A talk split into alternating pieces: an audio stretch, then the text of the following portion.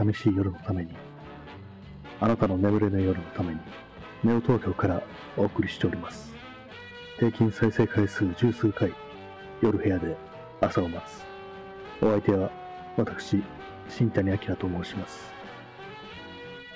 お聴きいただいているナンバーは、レイ・マクベイヒズ・オーケストラの1969年のアルバム、リターン・オブ・ザ・チャンピオンズから、オン・ザ・ストリート・ウェイ・ユー・リブ、君住む街角でした。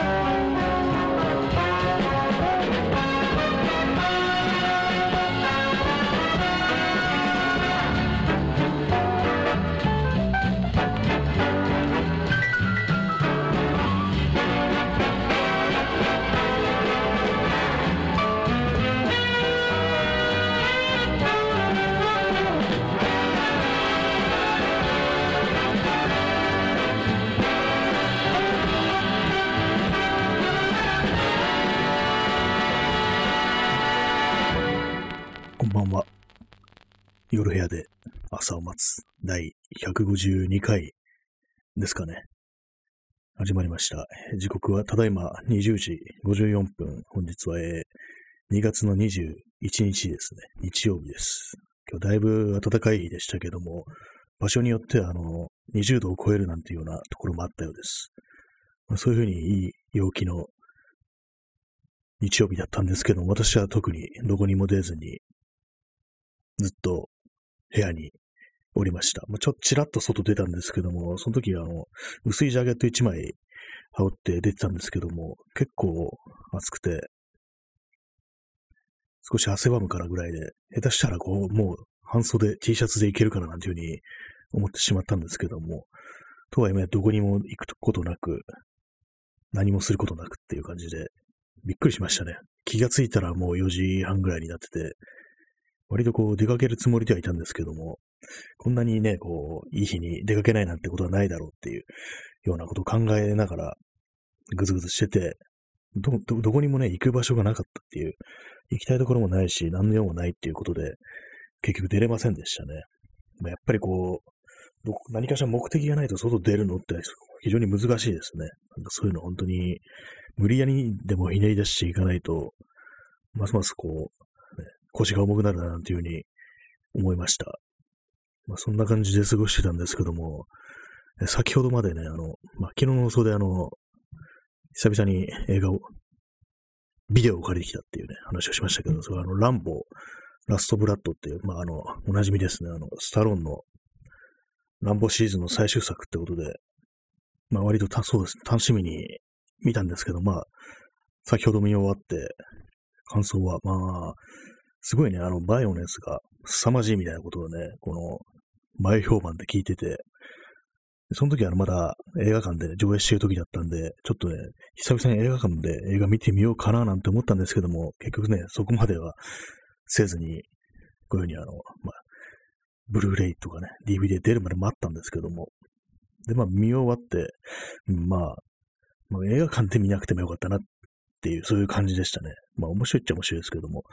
なんていうか感想としては、あの、スタローン版のあの、デスウィッシュみたいなね、そういう感じですね。まあ、デスウィッシュっていうのは、あの、チャールズ・ブロンソンの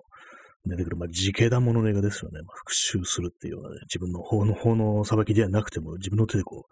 う、もうぶ悪党をぶっ殺していくみたいな、そういう映画なんですけども、それを思い出しましたね。ランボーっていうと、まあ、私、あの、一作目は好きなんですけども、まあ、それ以外はそうでもないという感じで、一作目は、あの、ベトナムの機関兵ものっていうね、そういう映画だったんですけども、まあ、それ、まあ、今作でもね、その、ラストブラッドでも、まあ、それなりに、その、まあ、戦争に行って、こう、まあ、痛手を負ったっていうか、ちょちょっとね、あの、PTSD みたいな症状が結構出てるっていうような描写があるんですよね。で、あとは、薬も飲んでて、安定剤みたいなのをたびたび飲んでるシーンが最初の方であるんですけども、そういう感じに、まあ、結構ね、一作目との接点を多少意識してるなっていう、まあ、感じましたね。あの、脚本はサロンが書いたみたいなんですけども、結構セリフなんかでも、あの、一作目の最後の、あの、トラウトマン大佐に、と話すときのあの、何も終わっちゃいね、何もっていうね、そういうセリフがありましたけども、それをちょっと意識してるようなね、セリフが出てきて、まあ、それなりにこう一作目というものの重要さってものを、まあ、サロンもそういうふうに感じてるんだなっていうふうに思いましたけども、まあ、割とまあ内容はね、まあ、そのさっき言ったようなデスウィッシュシリーズっていう感じでしたね。まあ、バイオレンスが凄まじいっていうふうに、いろいろまあ、そういう評判があるんですけども、どっちかって言ったらもう前作の、あの、まあ最後の戦場でしたっけ？その砲台は。そっちの方がね、なんかすごかったような気がしましたね。まあ、規模が、まあ、その敵にする、敵のね、規模がちょっと違うんで、今作はあの、メキシコの人身売買の組織っていう、まあ、少しちょっとこじんまりしてるっていうのはあったりして、あとまあ、なんていうんですかね、これいろいろ指摘してる人もいるんですけども、ちょっと、なんか、メキシコを悪く描いてないかいっていうようなね、そういうような感想を持った人がいて、まあ、実際あの、向こうの事情とか、その犯罪事情とかそんなにわからないんですけども、どうしてもあの、あの、メキシコとの間に壁を作ろうって、としたあの、トランプのことをね、多少ちょっと連想してしまうような、なんか、メキシコはこんなにやべえとこなんだぞみたいなね、そういうような、ちょ、ちょっと感じてしまうみたいな、まず意図があったのかどうなのかわからないですけども、そんな感じでしたね。まあ、結構あの、その、まあ、暴力っていうかね、バイオレンスもまあまあ凄まじいんですけども、えっと、な、なまあ一応完全懲悪というかね、まあ、まあ、すごい、まあ、合格品をまあ、ぶっ殺していくんですけども、なんかこう、虚無感みたいなのが結構あって、スカッとする感じじゃないですよね。あと、まあ、人身売買の組織ってことで、まあ、まあ、結構ね、女性をね、さらってなんかこう、まあ、売春宿みたいなところで、薬漬けにして働かせみたいなね、そんな、そういう描写があったりして、結構その辺がきついっていうのがあって、まあそういうのあるから別にまあ、見ない方がいいんじゃないかなみたいな少し思ってしまいましたね。なんか最後の方の、ね、その、敵を、悪党をね、どんどんぶち殺していくシーンよりもなんかその最初、序盤のなんかこの生産さみたいな方が、ちょっと頭が、ね、いってしまうみたいなね、そっちに気持ちを捉えてしまうような、そういう感じがあったんで、まあそれもあってなんかこう、殺したとしてね、そうたたとえね、そういう連中をぶっ殺したとして、どうなるんだみたいな、なんかそんなようなことを、そういう虚無感みたいなのがね、少し滲み出ているような気がしました。まあそれも、まああえてやったのかどうなのかわかんないですけども。まあやっぱり、スタローンつったら、やっぱあれですね、ロッキーですね。ロッキー一作目は傑作だというふうに私は思ってるんで、もし、全然スタローンとか、で、なんかロッキー見たことないという人がいたら、あの、一作目はね、ぜひ見てもらいたいですね。あれは本当に傑作だと思いますね。まあ、ロッキー一作目も、脚本はね、スタローンが書いてたんですよね。考えてみると。なんかああいう、ああいうのが、ね、書けるんならなんかこう、なんていうかね、もっとこう、いろいろや、なんか、できたんじゃないかみたいな、そういうことを考えてしまいましたね、このランボーも。もう少しなんていうかね、こう、ちょっとハッピーエンドっぽくしてもいいんじゃないの？みたいなね、そんなことを考えてしまいましたね。まあそうするとなんていうか、こう、ロッキーっぽくなってくるっていうね、感じになってしまいますけども、ロッキーの方もね、続編が出てますからね。ロッキーも1、2、3、5で、ロッキーザファイナルで6で、そこでロッキー本人の物語終わって、で、そのライバルのアポロの息子の話になるっていうね、それでまあ2作 作られてますけども、さらにその続きはできるんでしょうかっていうような感じですね。まあ、そっちとちょっと近づいてきてしまうんでね、その人間味っていうかヒューマンさを出していくと、そのロッキーシリーズとね、近づいてしまうっていうのがあって、なんかこっちはなんかバイオレンスに振り切ってんのかなっていうふうに思うんですけども、なんかもっとこう、ね、やっぱこう一作目が、ランボーの一作目は非常に良い作品だと思うんで、なんか少しやりようがあったんじゃないかなっていうようなことを少し考えてしまいましたね。まあ、単純にこうバイオネスを見てんなら、他の映画でいいんじゃないかっていうようなね、そういうところも少し考えてしまいました。まあ、決して面白くないというわけではないんですけどもね、それなりにまあ楽しんで見れるし、まあ、100分ぐらいの、ね、作品なんでこう、まあ、スカッとね、スカッとはしないか、そんな、なんかそういうの見たいって時にはいいかもしれませんね。まあ、そんなわけで、久々にこう、映画のことをそれなりに語ったような気がしますけども、まあ、まあ、最終的に何が言いたいか、言いたいかっていうとこう、まあ、ロッキーファンはいいぞっていうね、そういうことですね。まあ、そんな感じで、まあ今日は、その、ランボー見たぐらいしかね、やったことがなかったんですけども、なんか昼間のうちにね、なんかそういう、そういう感じで、なんか虚無っぽく過ごしてるんだら、ランボでも見てた方が良かったな、みたいなね、そんなこと思ってしまいましたね。これ何なんですかね、この、土日とかにこう、何もやる気がなくなるっていうのは、自分で一人で何も予定がない時っていうね、そういう時に本当になんか何もする気がなくなってしまうっていうのはね、なんかそういうのを、こう、いろいろ見ると、それはなんか、ちょっとね、うつ状態みたいなね、半分、軽いうつ状態みたいなね、そんなような感じだっていうようなことを言ってる人がいますけれども、実際どうなんですかね。ただまあ、本当にありふれたことでありますよね。何もできずに、こう、時間だけが過ぎていくっていうようなのもあって、やっぱりね、こう、起きて、今日とかね、9時に起きたのに、なんか、布団から出たのが12時前とかで、かなりこれ結構終わってるなっていう感じなんですけども、なんでそんなに長くね、布団の中にいられるかというとね、そういうのはスマートフォンがあるからなんですよね。スマートフォンでね、こう、まあ、ドゥームスクローリングですよね。まあ、ツイッターだとかね、そういうのをね、延々見てしまうというのがね、あることによって、こう、布団から出ずにね、過ごせてしまうっていうのはあるんですけどもね。まあ、仮に、まあ、ずっとね、そんなずっとスマートフォン使ってるわけでもないんで、10年前はね、普通にガラケーみたいなのをやってまし、使ってましたからね。それ考えると、あの頃はどうしてたんだろう。もう少し早く起きれてたのかな、なんていうふうに思ったりするんですけどもね。あんま思い出せないんですよね。割とスパッと起き上がってたのかなっていう。で、まあ、外にも出れてたんだろうかっていうね。あんまわからないですよね。特になんていうかこう、インターネット以前っていうのがね、なんかちょっとよくわかんなくなってきたなって感じがあって。まあ何かをして過ごしてはいたんですけども、考えてみるとまあ、その頃はまあ普通に音楽とかを弾いたりしてて、まあ楽器を弾いたりだとか、あとは、やっぱりあの、思い出すのは、音楽聴くときに歌詞カードを見ながら、ね、こう聴くっていうようなことをきっちりやってたな、なんていうふうに思い出しますね。まあそれ以外、うん、まあ、よくわかんないです。ななんていうかもう本当にこう、インターネットっていうのは、良くないのかなっていうね、なんか本当にあの、アキラの、原作のアキラのセリフじゃないですけども、お前たちの力は不幸せしか生まなかったのかっていうね、そんなようなことを言いたくなってしまいますね。まあ、この、この話もね、この放送で前にしたんですけどもね。で、まあ、それに対してこう、でも、友達ができたわっていうふうにね、確かあの、清子っていうね、キャラクターが、キャラクターっていうかね、あの、子供の姿をした超能力者の、ね、あの、あの子がね、そのこと言ってましたね。インターネットもそういうようなね、ものなのかもしれないですね。使い方を間違えてしまえば、こう、ね、非常にこう、危険なものであるっていう。まあ、こんな話ってすっごくね、もういろんなところでされてると思うんでね、なんかわざわざ言うこともないですけども、たまに本当に頭をかすめますね。お前たちの力は不幸せしか生まなかったのかっていうね、そんなことを考えてしまえばというね、そういう話でございました。結構ね、昨日あの、すごく長時間歩いて、まあその疲れっていうのもあって、ななんかこう今日はね、すごく気分がダウナーな感じで、全然元気がなかったんですけども、結構憂鬱な感じで過ごしてるというのもあって、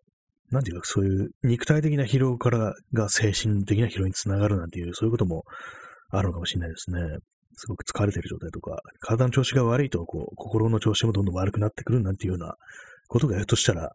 あるのかななんていうふうに思ったりしますね。まあ、本当にこう、あれですね、本当に充実した休日というのは、ね、一日というのは、今後訪れることがあるのだろうか、なんてことを思ってしまいますね。もうこれがもう普通なんだっていうようなことも、ね、思ってしまうんですけども、ちょっと、まあ、後ろ向きな言葉ですけども、まあでもそんなこともないんですよね、おそらくは。きっとまたね、そう、まあ、波があるっていうことで、また元気になる時もあって、そうでもないことが、そうでもない時もあるっていうね、そういうふうに考えて、考えればいいのかもしれないですね。あと、まあ、今日の、まあ、ロッキーのね、話が出たんで、ついでにしますけども、ロッキーは、その、ロッキー一作目ではですね、あの、もう30、ロッキーは年齢は30歳なんですよ。で、まあ、ボクス、一応ボクシングやってて、まあ、試合もやってるんですけども、全然それでは、ファイトマネーでは食っていけなくて、こう、なんていうか、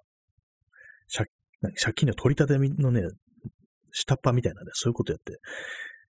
まあ、ちょっとね、小銭稼いで暮らしてるような感じで、で、まあ、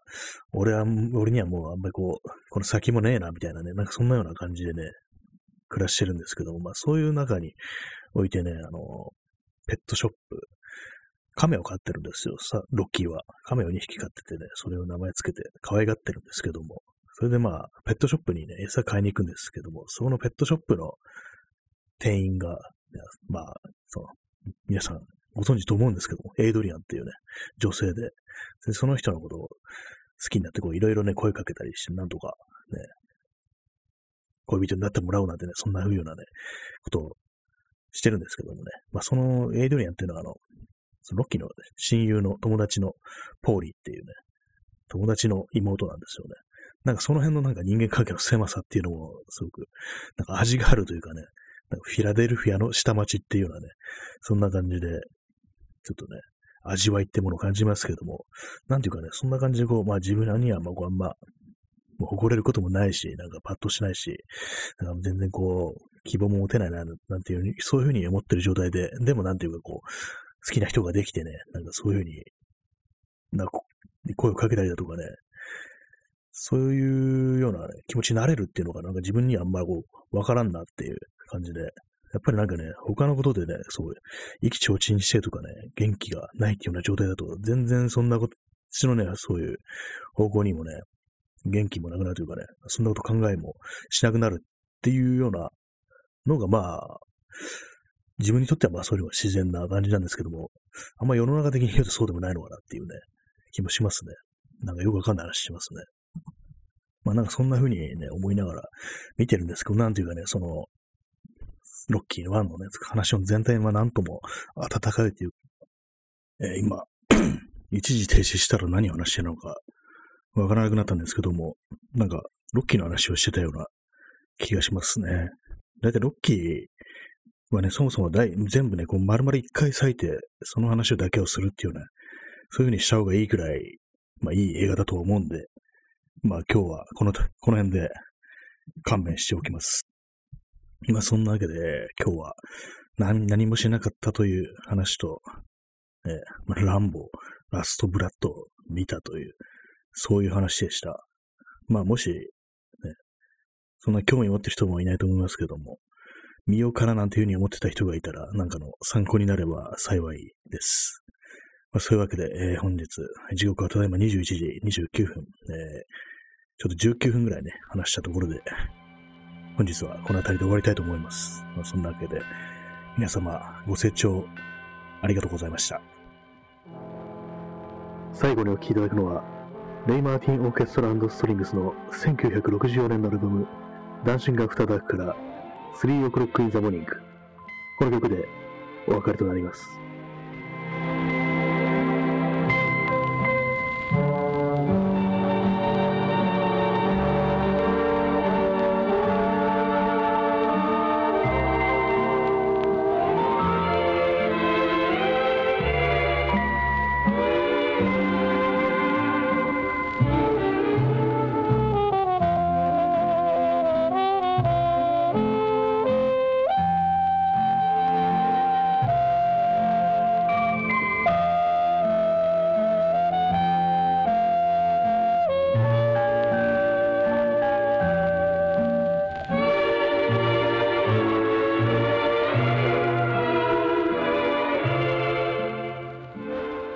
それでは